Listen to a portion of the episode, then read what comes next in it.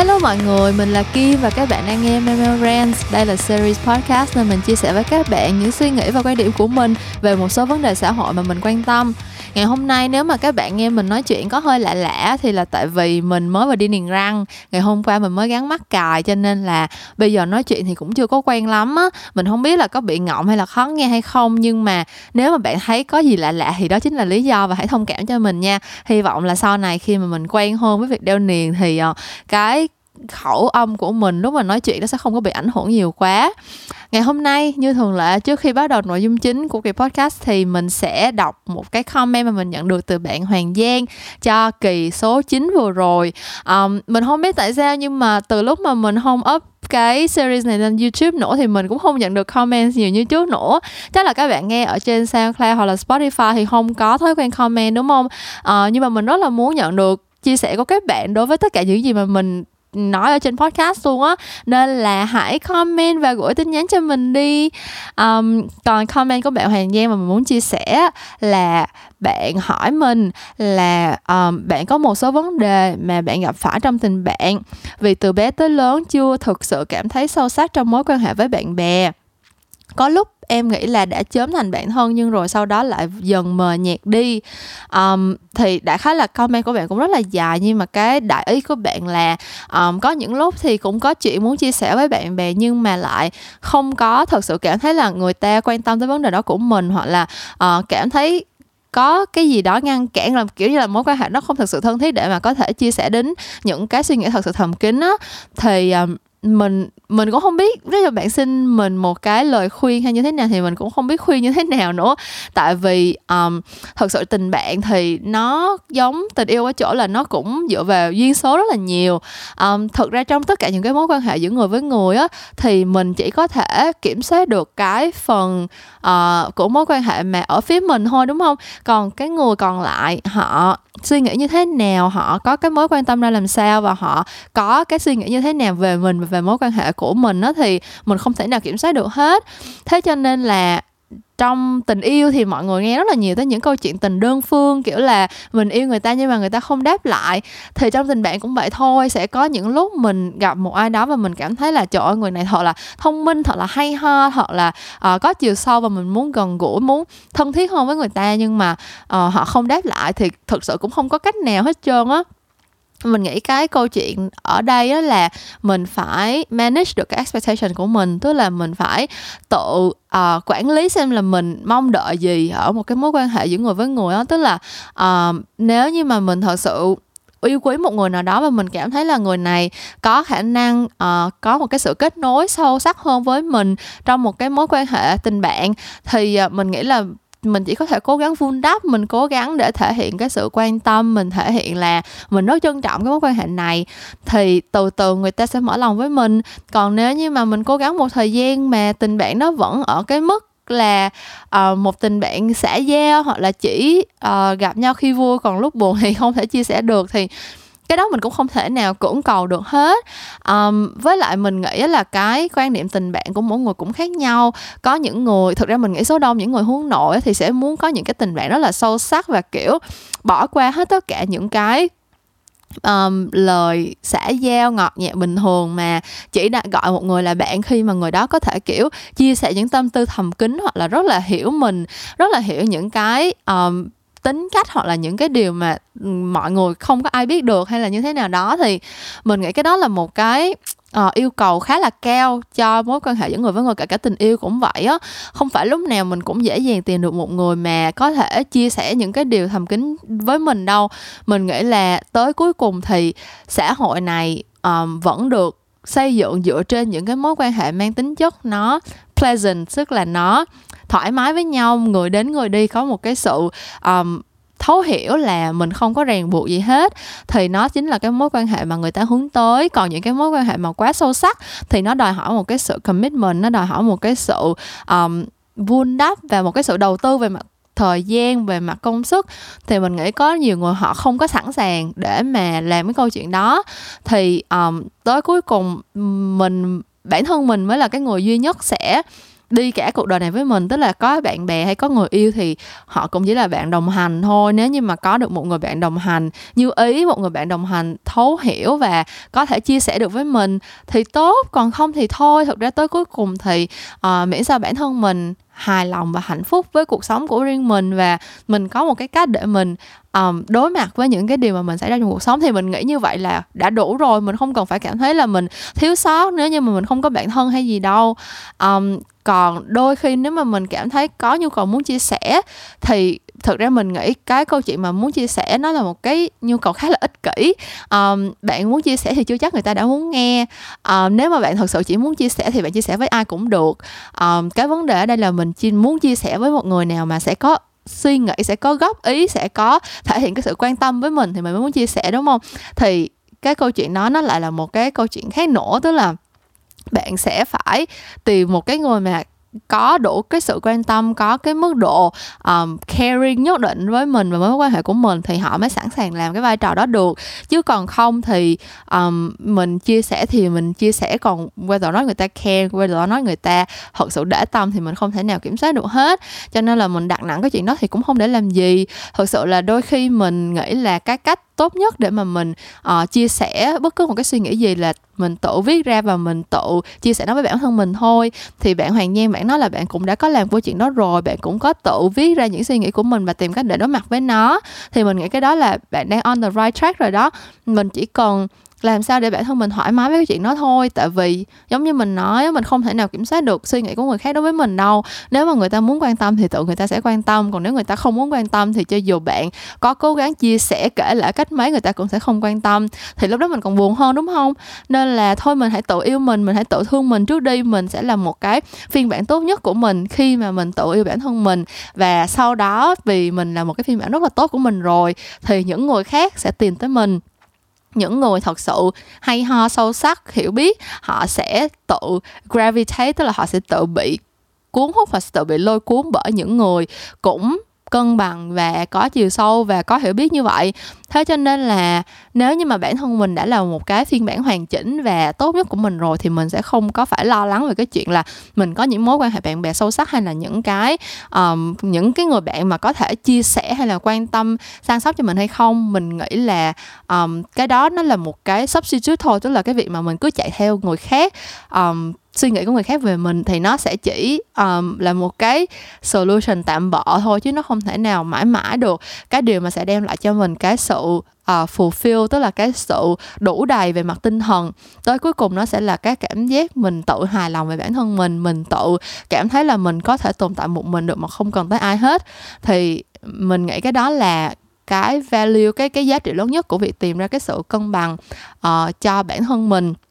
Thì mình hy vọng là cái câu trả lời rất là dài và lan man của mình sẽ giúp cho bạn Hoàng Giang cảm thấy thoải mái hơn về cái chuyện là bạn không có những người bạn thật sự thân thiết. à, Không phải ai sống trên đời cũng sẽ tìm được những người bạn thân thiết đâu. Và tới cuối cùng thì à, việc bạn tự hài lòng với bản thân mình mới chính là việc quan trọng nhất nha.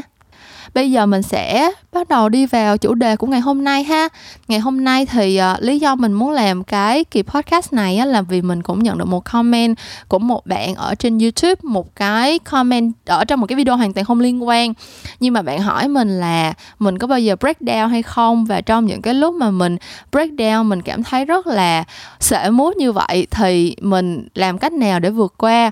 Thì cái điều đó làm cho mình nghĩ tới cái việc là từ lúc mà mình bắt đầu làm podcast thì mình nhận được rất là nhiều những câu hỏi đầy hoang mang và lo lắng của những bạn trẻ hơn mình rất nhiều. Các bạn hỏi mình là uh, làm sao để có thể định hướng tương lai của mình tốt hơn, làm sao để không có cảm thấy uh, chơi vơi hay là lạc lối hay là uh, cảm thấy không không được tự tin về bản thân mình trong cái quá trình mà các bạn trưởng thành. Thì um, là một người đi trước, mình nghĩ là mình đi trước các bạn cũng một thời gian. Mình không dám tự nhận là mình gọi là đủ hiểu biết hay là uh, có cái suy nghĩ rất là chín chắn trưởng thành, nhưng mà mình muốn làm một cái kỳ podcast để chia sẻ với các bạn cái quá trình mà mình đã vượt qua những cái tháng năm rất là nhiều trong gai của mình và uh, những cái thời điểm mà mình đã cảm thấy không ổn định về mặt tinh thần thì cái cách mình vượt qua như thế nào. Mình hy vọng là nó sẽ giúp ích được cho các bạn uh, trong những cái thời điểm nó không có được quá tích cực trong cuộc sống mà tất cả chúng ta chắc chắn đều sẽ trải qua.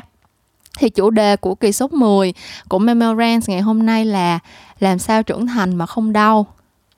Thực ra cái tựa đề của cái kỳ podcast ngày hôm nay á, nó là một cái nó là một câu chuyện cá nhân của mình mà mình đã trải qua. Tại vì có một khoảng thời gian rất dài, suốt từ lúc mà mình tầm mười bảy mười tám cho tới năm mình hai mươi mốt hai mươi hai hai mươi ba gì đó,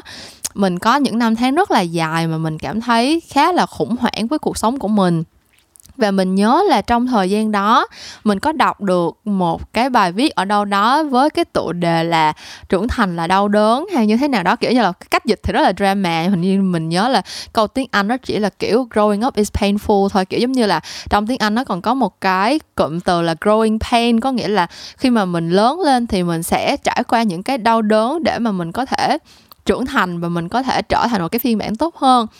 Thì uh, lúc đó, ở cái thời điểm mà mình trải qua những cái khủng hoảng đó, thì mình đọc cái câu chuyện này, mình cảm thấy là à, có phải là cái chuyện mà phải trải qua những cái nỗi đau, phải trải qua những cái khoảng thời gian lạc lối, đau khổ, thậm chí là trầm cảm, hoặc là um, có những cái suy nghĩ nó rất là tối tăm á, um, có phải nó là một phần của cái việc trưởng thành hay không? Có phải là nếu mà mình không trải qua những cái cảm xúc tiêu cực đó thì mình không thể trưởng thành được hay không? Cái suy nghĩ đó đã đeo đẳng mình một thời gian rất là dài, và nó làm cho mình đưa ra những cái hành động mà tới bây giờ mình vẫn cảm thấy rất là hối hận. Tức là trong cái khoảng thời gian mình có những cái suy nghĩ tiêu cực đó thì đã biến mình trở thành một con người khác, và bây giờ nhìn lại thì mình hoàn toàn không có thích cái phiên bản đó của mình một chút xíu nào. um, Và mình nghĩ là bây giờ ở một cái độ tuổi mà mình tạm gọi là đã trưởng thành hơn xưa, thì mình cảm thấy là thật ra không nhất thiết phải đau đớn thì mới trưởng thành được. Mình nghĩ là bạn hoàn toàn có thể lớn lên và trải qua những cái mốc thời gian quan trọng trong cuộc đời của một người mà không cần phải um, biến bản thân mình trở thành một cái phiên bản tiêu cực, hoặc là không cần phải làm cho mình phải trải qua những cái khoảng thời gian khó khăn hay là tối tăm như vậy. Thì mình không biết là mình thật sự có phương pháp hay là một cái, um, một cái gọi là giải pháp nào nó thật sự khoa học hay không. Mình chỉ có thể chia sẻ cái trải nghiệm của mình. Thì mình hy vọng là những bạn như là uh, bạn Dũng Sabo đã gửi comment cho mình về cái câu chuyện mà bị breakdown á, thì đâu đó các bạn cũng sẽ học được một vài cái cách để mà mình đối mặt với những cái cảm xúc tiêu cực như vậy. um, Thì cách đây một thời gian mình có xem một cái video TED Talk, và nó nói về cái câu chuyện là rất là nhiều những cái bệnh tâm lý có thể được quy về một mối, đó là cái sự chênh lệch giữa uh, expectation và reality, có nghĩa là cái điều mình mong muốn và cái hiện thực mà nó xảy ra. Tất nhiên đây là một cái cách gọi là uh, giản đơn, làm đơn giản hóa cái vấn đề đi rất là nhiều. Mình biết là trong thực tế thì những cái bệnh tâm lý hoặc những cái hội chứng tâm lý nó xảy ra thì có rất là nhiều nguyên nhân khác nhau, và mình không thể gọi là vơ đũa cả nắm cho tất cả các trường hợp được. Nhưng mà mình nghĩ rất nhiều, rất nhiều những cái trường hợp mà mình biết thì mình có thể confirm là cái chuyện mà họ cảm thấy tiêu cực hay cái chuyện mà họ dẫn tới những cái giai đoạn breakdown, trầm cảm á, nó đến từ cái việc là um, cái mong muốn của mình với lại cái thực tế nó cách nhau quá xa. Và khi mà mình không biết làm cách nào để mà thay đổi cái thực tế, để cho cái thực tế đó nó um, phù hợp, nó match với lại cái expectation của mình, thì tự nhiên mình sẽ có những cái cảm xúc rất là tiêu cực. Thì khi mà mình đọc cái câu chuyện đó, mình mới nhớ lại cái khoảng thời gian mà mình đã trải qua, giống như mình nói, cái khoảng thời gian mà mình coming of age, tức là um, mình tạm gọi là khoảng thời gian growing pain, khoảng thời gian trưởng thành đau đớn của mình á. Thì mình mới thấy là cái expectation của mình lúc đó là mình muốn là một người thật sự biết mình muốn gì và biết mình là ai trong cuộc đời này. Mình nghĩ um, nếu như mà tất cả chúng ta gọi là đã có những cái điều kiện để mà lớn lên, ăn học và có một cái gia đình để mà kiểu giống như là có một cái điều kiện sống bình thường á, trung bình á, thì ai cũng sẽ có cái nhu cầu này hết. um, Ở trong cái uh, Pyramid of Needs, cái tam giác nhu cầu của Maslow á, thì nó có cái từng cái tầng lớp khác nhau, đúng không? Cái tầng đầu tiên, cái tầng dưới cùng, cái nhu cầu cơ bản nhất là kiểu phải có cơm ăn áo mặc, phải có nhà cửa, phải được an toàn để mà uh, tồn tại, phải có một cái cộng đồng để mà mình thuộc về. Và hai cái chóp cao nhất á nó là, mình không có nhớ cái thứ tự nhưng mình nhớ một cái là self actualization thì phải. Nó là cái um, cái chóp của cái pyramid, cái chóp của cái hình tam giác. Đó là mình kiểu muốn xác định bản thân, mình muốn thật sự hiểu mình là ai, và mình muốn cái um, gọi là mình muốn định nghĩa cái tôi của mình một cách cụ thể và rõ ràng qua những cái um, điều mà mình làm, hoặc qua những cái giá trị mà, mà người khác nghĩ về mình á.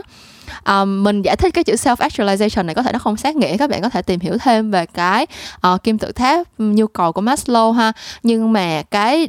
cơ bản ở đây mình đã rút ra được cho bản thân mình á, là ở cái thời điểm đó, năm mà mình mười bảy mười tám tuổi, thì rất nhiều những cái nhu cầu cơ bản của mình đã được giải quyết rồi. Tức là từ nhỏ tới lớn mình sống ở trong một cái gia đình trung lưu, mình không bao giờ bị kiểu đói ăn thiếu mặc. Mình có một cái nhóm bạn rất là thân mà mình cảm thấy là mình hoàn toàn có thể um, là mình trong lúc mà mình hang out với họ, kiểu cái cái niche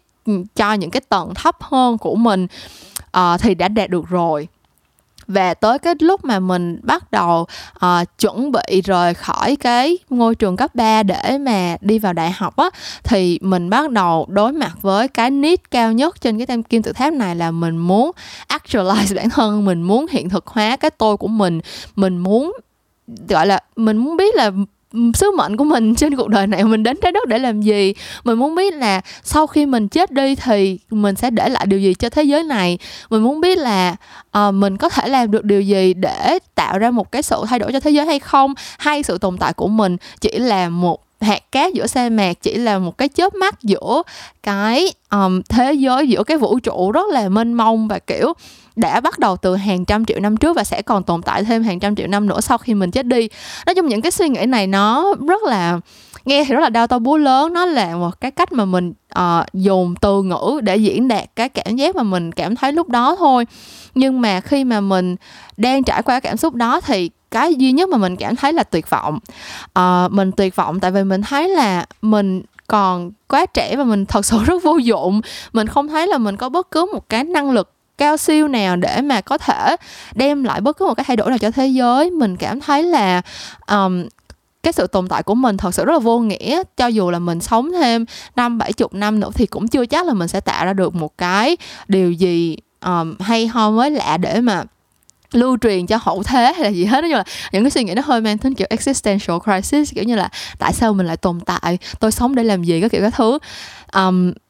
Thì cái cảm giác tuyệt vọng nó theo đuổi mình một khoảng thời gian rất là dài, và nó coincide, tức là nó rơi vào cái khoảng thời gian mà mình học đại học. um, Vì mình không biết mình là ai, vì mình không biết mình sống để làm gì và có thể cống hiến gì cho cuộc đời, cho nên là mình không biết mình nên học ngành gì. Mình học năm nhất ở trường Nhân Văn, sau đó mình lại bỏ học để mình chuyển qua học một ngành khác. Mình đi học thì mình làm bài và mình uh, cố gắng để mà được điểm cao, nhưng mà tới cuối cùng thì mình cũng không biết là được điểm cao như vậy rồi thì cái tương lai của mình nó sẽ thay đổi ra làm sao. Sau khi mà mình tốt nghiệp, mình tốt nghiệp năm hai mươi hai tuổi như rất nhiều các bạn, thì mình bắt đầu ra đi làm. Và trong cái quá trình mình đi làm thì mình cũng lại trải qua một cái quá trình vỡ mộng nữa. Tức là uh, rất là nhiều người nghĩ tới cái, cái, cái việc đi làm như là một cái một cái bước ngoặt là mình đã thật sự trưởng thành rồi. Khi mình đi làm thì mình sẽ có những cái project, mình sẽ có những cái dự án, mình sẽ để lại những cái tiếng vang, mình sẽ được công nhận. Nhưng mà chắc chắn là nếu mà các bạn đã trải qua cái khoảng thời gian mà first jobber, kiểu giống như là xin việc làm đầu tiên á, thì các bạn sẽ hiểu là khi mà các bạn đi làm ở vị trí junior, khi mà các bạn mới vào một cái công ty nào đó thì không bao giờ các bạn được làm một cái việc gì mà gọi là lớn lao hết trơn. Các bạn sẽ làm những công việc cực kỳ basic, những cái sẽ cần những cái kỹ năng mà nhiều khi bạn chẳng cần phải đi học nhiều tới vậy mà cũng có thể làm được. Hoặc là bạn sẽ cảm thấy là mình làm những công việc này rồi cái ý nghĩa cuối cùng đó là cái gì. Tức là cái giai đoạn mà chuyển giao từ cấp ba lên đại học nó đã là một cái giai đoạn turbulence, nó là một cái giai đoạn rất là nhiều xáo trộn rồi. Nhưng mà từ lúc lên mình học đại học, mình tốt nghiệp đại học và mình ra đi làm, nó lại là một cái giai đoạn xáo trộn và vỡ mộng khác nữa. Thế thì nguyên một cái khoảng thời gian đó mình lúc nào cũng bị đeo đẳng bởi một cái cảm giác là mình không biết mình sống để làm gì hết. Thì cái định nghĩa của bệnh trầm cảm á, nó không phải là mình bị buồn hay là mình bị giận dữ hay là mình bị tiêu cực gì hết á. Cái cảm cái định nghĩa mình đã đọc được rất nhiều chỗ về cái bệnh trầm cảm, nó là mình không có một cái cảm xúc gì hết, mình không thấy được cái ý nghĩa của việc sống nữa, tại vì mình không mình sẽ không có bao giờ cảm thấy vui hay là cảm thấy bất cứ một cái cảm xúc nào khác nếu mà mình tiếp tục sống. Đó là cái người ta gọi là the void of feelings đó. Cái đó là cái định nghĩa của bệnh trầm cảm. Thì suốt một thời gian nhà mình đã cảm thấy như vậy á, mình đã cảm thấy là mình sống và làm việc như là một cái máy thôi. Tức là mình sẽ có một cái routine, mình có một cái uh, lịch trình của mình mỗi ngày và mình sẽ hoàn thành nó. Tại vì là nếu mình không hoàn thành nó thì những người xung quanh mình sẽ bị ảnh hưởng, à, sếp của mình sẽ sẽ la mắng, rồi đồng nghiệp của mình sẽ bị ảnh hưởng vì dự án nó không được chạy tốt, à, nếu mà mình không ăn uống tử tế, mình bị ngã bệnh thì bố mẹ mình sẽ lo lắng, nếu như mà mình À, không cẩn thận mình đi ra đường, mình đi về khuya, mình thế này thế kia thì um, xảy ra tai nạn gì đó thì cũng là gánh nặng cho gia đình thôi. Thì nói chung là tất cả những cái điều mình làm, mình cảm thấy nó là một cái uh, duty, nó là một cái trách nhiệm mà mình phải hoàn thành với những người xung quanh, chứ mình không có sống vì bản thân mình á. Cho nên là khi mà mình quyết định đi du học thì thật sự là cái cái cái hoạt động cái cái quyết định mà đi du học nó không phải là một cái hoạt động gọi là uh, chủ đích để mà giúp mình thoát ra khỏi cái giai đoạn đó đâu. Thật ra là mình muốn đi du học vì mình muốn đi học thêm lên, thật sự mình thích học thôi. Mình có làm một cái video nói về cái câu chuyện này luôn rồi, nếu mà các bạn muốn biết thêm về cái quá trình tại sao mình quyết định đi du học năm mình hai mươi bốn tuổi thì có thể lên YouTube uh, MemoTalk để xem cái video đó ha. Mình nghĩ là nhiều bạn cũng đã xem rồi. Nói chung là mình đi du học là một cái hành động vô thức vì mình muốn học thêm lên và mình muốn biết thêm kiến thức trong cái lĩnh vực mà mình theo đuổi. Nhưng mà trong quá trình mình đi du học á, thì mình trải qua những cái khoảng thời gian mà nó bắt buộc mình phải sống ích kỷ một chút xíu. Tức là khi mà bạn đi du học, bạn sẽ không có người thân xung quanh, không có một cái bubble, cái bong bóng mà bạn đã quen với nó rồi. Thì trong rất là nhiều trường hợp bạn phải nghĩ bản thân, bạn phải đặt bản thân mình lên trước. Um, có những ngày mình thật sự không thể nào mà cố gắng tiếp được nếu như mà mình không quyết định coi là mình muốn cái gì, mình cần cái gì á. Kiểu giống như là mình sẽ có những ngày không còn tiền bạc gì hết, không thể nào mà mua bất cứ một cái món đồ hay là một cái món snack nào để mà làm cho tâm trạng của bản thân mình tốt lên. Mình chỉ có thể cố gắng để mà À, làm việc và học tập tiếp giờ tới ngày được lãnh lương tiếp theo. Thì trong cái giai đoạn đó, trong cái giai đoạn mà mình kiểu bị bó buộc về tài chính như vậy, thì cả điều duy nhất mà mình có thể nghĩ tới để mà cho bản thân mình một cái sự giải tỏa, đó là mình phải nghĩ coi là thật sự mình thích cái gì, cái gì sẽ làm cho mình vui, cái gì sẽ làm cho mình cảm thấy đỡ ngột ngạt hơn để mà mình có thể tiếp tục cố gắng. Thì có những ngày mình không làm gì hết, mình ngồi, mình nằm trên giường xem phim Đài Loan từ sáng tới tối. Có những ngày mình uh, mình học rất là nhiều thứ, mình học làm bánh, mình học nấu ăn, mình uh, adopt mèo để mình nuôi mèo cái kiểu. Thì những cái hoạt động đó thật sự là lúc đó mình mới nhận ra là đó là những cái điều mà mình thích và mình làm vì là mình phải làm những cái chuyện đó để mình có thể survive, có thể tồn tại tiếp. Nếu mà mình không có bất cứ một cái cách nào để giải tỏa, nếu mà mình không có thực sự lắng nghe bản thân để xem xem là mình cần cái gì để mà mình cho bản thân mình cái cái cái điều mà mình đang cần đó, thì mình nghĩ là mình sẽ không thể nào cố gắng tiếp tục được. Và cái cái bản năng sinh tồn của con người mình nghĩ rất là lớn á, nghĩa là có những cái thời điểm mà mình đã cảm thấy rất rất là tuyệt vọng rồi. À, có những thời gian mình không thể nào ngủ được suốt cả tuần lễ vì mình quá buồn, kiểu giống như là mình nghe thì nó hơi bị buồn cười đúng không, kiểu giống như là trời buồn ngủ không được, nhưng mà thật sự là mình rất buồn và mình cứ thao thức tại vì mình nghĩ tới những cái chuyện làm cho mình cảm thấy rất là buồn và tuyệt vọng. Thì những cái thời điểm như vậy mình đã rất gần tới cái ranh giới là mình sẽ bỏ cuộc luôn, nhưng mà cái bản năng sinh tồn là cái sẽ dừng mình lại và sẽ bắt buộc mình phải xem xem là làm sao để mình có thể tiếp tục tồn tại. Và đó là cái bài học mình rút ra, đó là mình phải thật sự nghe theo bản thân mình, mình phải thật sự cho bản thân mình một cái cơ hội để mà chiến đấu, để mà cố gắng. Thế thì mình đem cái bài học này, những cái điều mà mình đã trải qua rất là tăm tối như vậy để chia sẻ với các bạn á. Tại vì mình nghĩ là rất là nhiều bạn cũng đang ở trong cái tình huống giống như mình ở thời điểm đó. Mình nghĩ ở cái giai đoạn mà mình mười mấy hai mươi tuổi á, mình có rất là nhiều hoài bão mộng mơ. Thực ra những cái hoài bão mộng mơ này thực đã được tiêm vào đầu mình từ lúc mình còn rất là nhỏ rồi. À, mình sẽ lớn lên, mình coi phim, mình nghe nhạc, mình nghe bố mẹ nói chuyện, mình đọc sách báo. Mình đã tự hình dung ra cho mình một cái viễn cảnh về một cái tương lai, về một cái con người của mình mà mình nên trở thành rồi. Nhưng mà có bao giờ bạn thật sự dừng lại và nghĩ xem là cái, cái version đó, cái version cái tôi đó có thật sự là cái version mà bạn muốn actualize hay không? Nó có thật sự là cái hình ảnh mà bạn muốn um, biến thành hiện thực và muốn sống với nó cả đời hay không. Nếu như mà cái um, cái điều đó thật sự là cái điều bạn mong muốn á, thì mình nghĩ là bạn sẽ không bị quá tuyệt vọng đâu. Mình nghĩ là nếu bạn thật sự có một cái điều bạn mong muốn và nó đã thật sự thành hình để mà bạn có thể biến nó thành một cái mục tiêu để mà bạn theo đuổi á, thì nó sẽ là cái động lực để bạn cố gắng hơn. um, Cái lý do mà rất nhiều bạn trẻ bây giờ cảm thấy lạc lối, mất phương hướng và cảm thấy dễ dàng bị breakdown, dễ dàng bị burn out bởi những cái um, challenge, những cái thử thách của cuộc sống hoặc là uh, trước những cái lựa chọn á, mình nghĩ là tại vì các bạn thật sự không có cái động lực, thật sự không có thật sự biết mình muốn cái gì để mà tiếp tục cố gắng. Và những cái thứ mà các bạn tưởng là các bạn muốn, những cái thứ như là công việc ổn định, nhà, xe, các kiểu các thứ á, nó là một cái version được xã hội, được gia đình xây dựng nên, chứ nó không phải thực sự là một cái mong muốn của các bạn. Tất nhiên một lần nữa mình phải nhấn mạnh, mình không có chuyên môn gì về tâm lý học hết, mình chỉ có thể dựa vào những cái trải nghiệm của bản thân mình để chia sẻ với các bạn thôi. Nếu như mà các bạn có bất cứ một cái suy nghĩ nào trái chiều với mình thì hãy cho mình biết, tại vì chắc chắn là cái trải nghiệm của mình nó sẽ rất là hạn hẹp và mình không thể nào đại diện cho tất cả mọi người được. Nhưng mà mình nghĩ là um, nếu như mà bạn cho bản thân mình một chút breathing room, nếu mà bạn kiểu lùi lại một bước và thật sự hỏi bản thân mình xem là mình thật sự muốn là cái gì, mình thật sự muốn trở thành ai, cái điều mà mình được sinh ra trên thế giới này để làm á, chỉ có một mình mình có thể trả lời được thôi. Mình nhớ là cái khoảng thời gian mà mình đi thực tập á, lúc đó là mình hai mươi hai tuổi như mình đã kể, mình có một người bạn um, đã bỏ học giữa chừng để đi theo cái công việc là làm đạo diễn. Tức là giống như các bạn đã biết thì ở Việt Nam có những cái trường lớp rất là bài bản, uh, học viện điện ảnh các kiểu các thứ ấy. Nhưng mà những cái người mà học xong những cái bằng cấp đó thì rất nhiều, nhưng mà để trở thành một cái nhà biên kịch hay đạo diễn thành danh thì không có dễ dàng.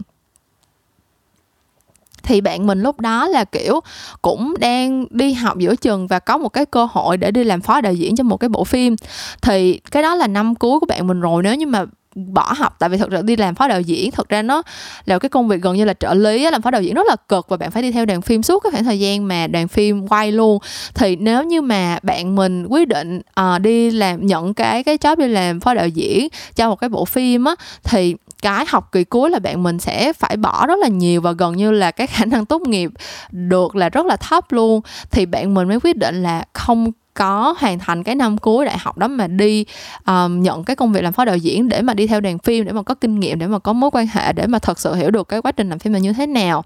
Lúc đó mình nghe câu chuyện đó thì mình kiểu cảm thấy rất là ngưỡng mộ. Mình cảm thấy là trời ơi, tại sao có thể biết mình muốn gì và làm cái chuyện đó một cách dễ dàng như vậy. Tại vì tới tận lúc đó thì mình luôn cảm thấy e ngại á, cho dù là mình muốn cái gì thì mình cũng không bao giờ dám thực sự thực hiện hết trơn á. Mình cứ tìm đủ mọi lý do, tìm đủ mọi cớ để mà mình chùng bước và mình đi theo cái con đường nó dễ dàng hơn,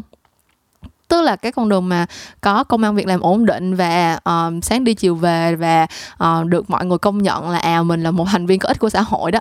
Uh, mình không nói là cái việc trở thành một thành viên có ích của xã hội không sẽ không thể nào làm cho bạn cảm thấy fulfill nha. Là mình, nếu như mà bạn thật sự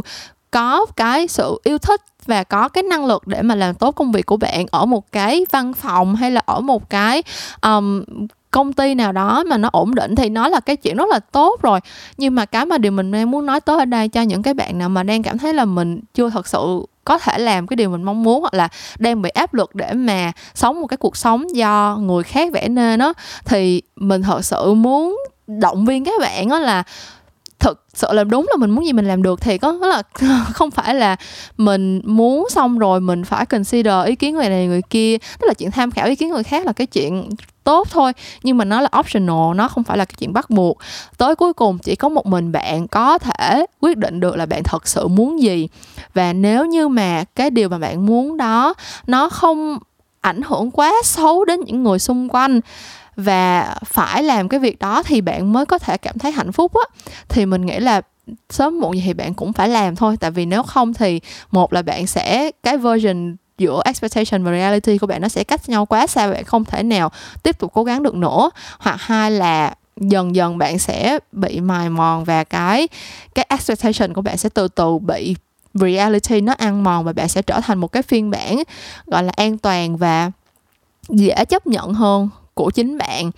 um, Which is fine. Mình nghĩ là có những người họ đã settle down với một cái cuộc sống như vậy và họ tìm được cái nguồn hạnh phúc cho họ. Nhưng mà bản thân mình thì mình không làm được chuyện đó. Bản thân mình thì mình cảm thấy là cái việc mà mất đi những cái điều làm cho mình là mình á, là một cái sự đánh đổi quá lớn mà mình không có sẵn sàng để mình chấp nhận. Thế cho nên là mình mới cố gắng để mà mình theo đuổi cái con đường mà mình cho rằng mình đã được đến thế giới này để làm. um,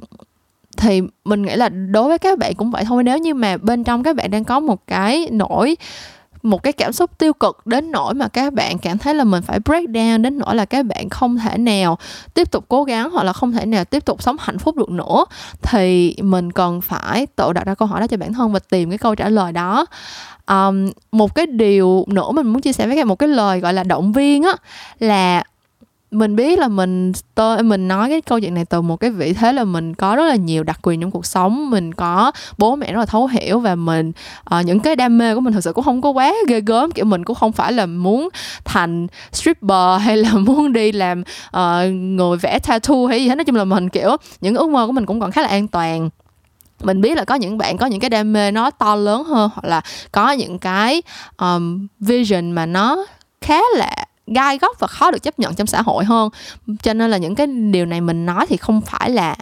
ai cũng có thể áp dụng được. Nhưng mà thật sự mình cảm thấy là tuổi trẻ là một cái phần quà rất là lớn á, kiểu đó là một cái, tức là thời gian là cái điều mà bạn sẽ không bao giờ lấy lại được, và những cái trải nghiệm nó sẽ luôn luôn ở với mình. Tức là bạn mua sắm hay là bạn um, dành thời gian, tình cảm, tiền bạc cho người khác thì tới lúc nào đó người ta cũng sẽ bỏ bạn mà đi. Tức là mình mình nghĩ là tới cuối cùng thì không ai có trách nhiệm phải ở cả đời với ai hết á. Nhưng mà nếu mà cái điều mà bạn đầu tư thời gian, tiền bạc, công sức vào nó là cái trải nghiệm á, thì trải nghiệm và kinh nghiệm và kiến thức và kỹ năng, tất cả những cái đó nó sẽ ở với bạn hoài luôn. Bạn đầu tư những cái đó cho bản thân mình thì sẽ không có thiệt thòi đi đâu hết. Thế cho nên là thật sự mình nhìn lại cái khoảng thời gian mà ừ, mình học một năm đại học xong rồi mình bỏ học, hoặc là mình kiểu đi làm giữa trường xong rồi mình quyết định nghỉ làm để đi du học,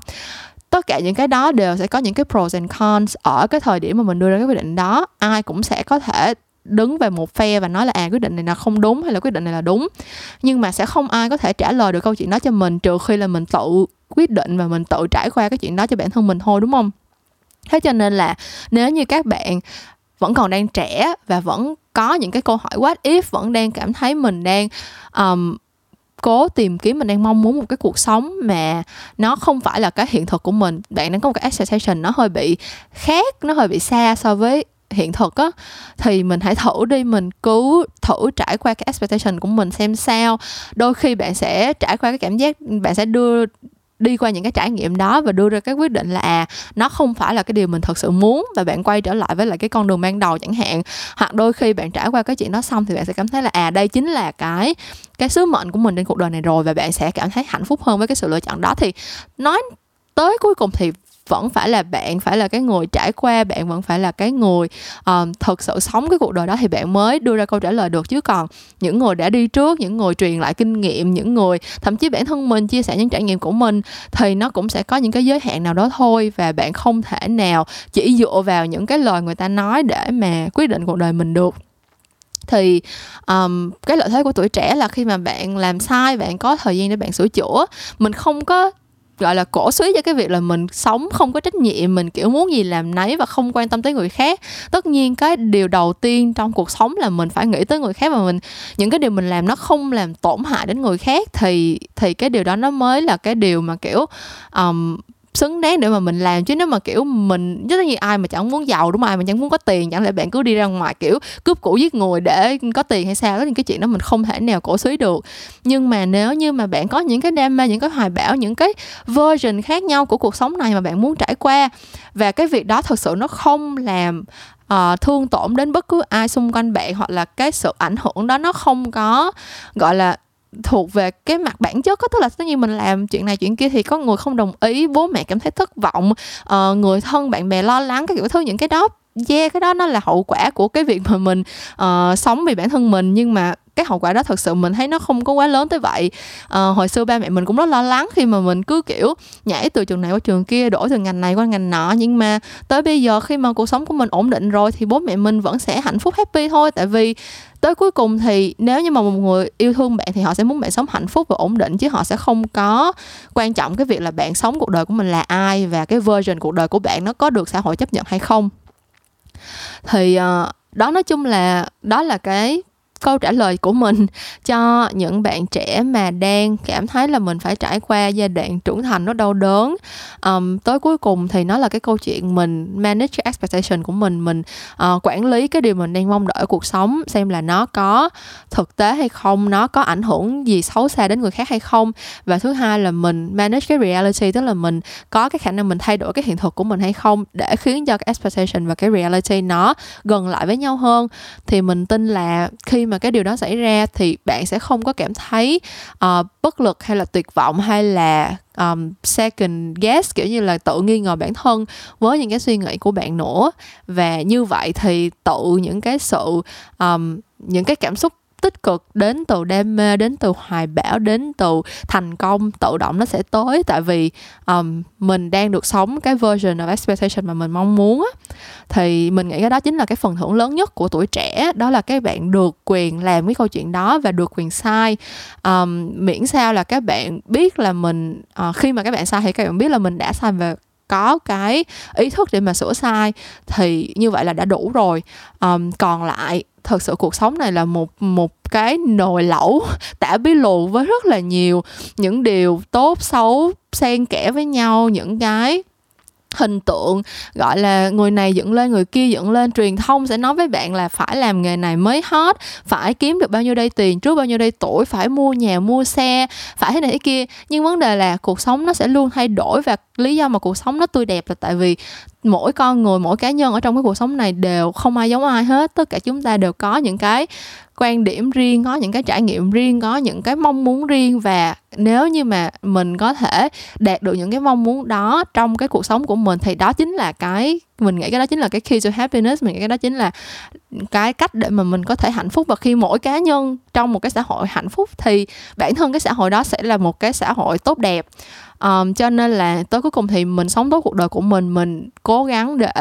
những cái cảm xúc tiêu cực nó không ảnh hưởng quá nhiều đến mình, và mình cố gắng để trở thành cái phiên bản tốt nhất của mình trong cuộc sống này, thì tự động cái giá trị của nó sẽ lan tỏa. Và mình nghĩ là um, cái niềm hạnh phúc nó nghe nó hơi cheesy, nhưng mà kiểu happiness sẽ đến với tất cả mọi người. Um, thì hy vọng là, là những cái chia sẻ của mình thì giúp ích được phần nào cho các bạn. Um, những cái điều mình chia sẻ thì chắc là chắc là tới đây thôi. Hôm nay thì chắc là mình nói cũng hơi nhiều rồi đó. Um, hy vọng là những câu chuyện của mình không có quá lan man và đâu đó có được điều gì thú vị bổ ích cho các bạn. Cảm ơn các bạn đã nghe hết Mail Mail Rants kỳ số mười. Uh, mình sẽ trở lại vào tối thứ năm cách tuần ở trên SoundCloud, Spotify và Apple Podcast như thường lệ. Uh, đừng quên comment và gửi message cho mình về những suy nghĩ của bạn uh, trong cái chủ đề mà mình đã chia sẻ ngày hôm nay. Và mình sẽ gặp lại các bạn vào một lúc nào đó trong tương lai nha. Bye bye.